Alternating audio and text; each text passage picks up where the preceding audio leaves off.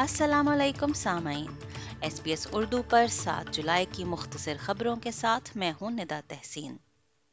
غیر قانونی روبو date scheme کے بارے میں رائل کمیشن کی ایک رپورٹ سامنے آئی ہے۔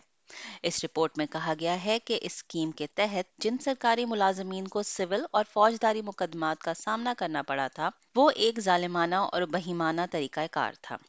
نو سو نوے سے زائد صفحات پر مشتمل۔ اس رپورٹ میں وفاقی حکومت کو ساٹھ سفارشات کے ساتھ ساتھ ایک اضافی مہر بند چیپٹر بھی شامل کیا گیا ہے، جس میں ان لوگوں کے نام شامل ہیں جو ابھی تک نامعلوم ہیں۔ کوئنزلینڈ کی سابق چیف جسٹس کیتھرین ہومز کی سربراہی میں یہ انکوائری خود کار قرضوں کی وصولی کی اسکیم کے قیام، ڈیزائن اور نفاذ اور اس کے نتائج اور تیسرے فریق کے قرض جمع کرنے والوں کے استعمال کو دیکھنے کے لیے قائم کی گئی تھی۔ آسٹریلیا کے وزرائے تعلیم اساتذہ کی تربیتی پروگراموں پر نظر ثانی کی حمایت کر رہے ہیں تاکہ اساتذہ کو یہ پیشہ چھوڑنے سے روکا جا سکے۔ ٹیچر ایجوکیشن ایکسپرٹ پینل کی طرف سے دی گئی سفارشات میں اساتذہ کے تعلیمی پروگراموں کو مضبوط بنانا اور عملی تدریسی تجربے کو بہتر بنانا شامل ہے۔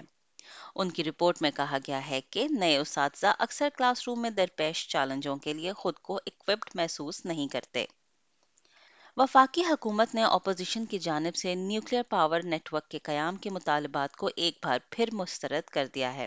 اپوزیشن کی جانب سے مطالبات کوئلے سے چلنے والے پرانے پاور سٹیشنز بند کیے جانے کے باعث کیے جا رہے ہیں۔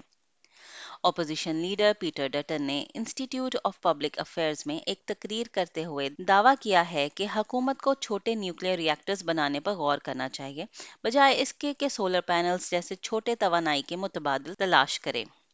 University of New South Wales کے ایک مطالعے میں کہا گیا ہے کہ آسٹریلیا میں مقیم پناہ گزین خواتین کووڈ نائنٹین کے بعد سے ذہنی بیماریوں میں زیادہ مبتلا ہوئی ہیں۔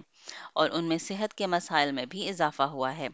خواتین کے سروے سے پتہ چلتا ہے کہ آسٹریلیا میں پیدا ہونے والی تقریباً نصف خواتین نے کووڈ سے متعلق تناؤ اور خوف کی اطلاع دی ہے، لیکن پناہ گزین خواتین کے لیے یہ تعداد نمایاں طور پر زیادہ ہے اور تقریباً ستر فیصد خواتین کو مشکل صورتحال کا سامنا کرنا پڑا۔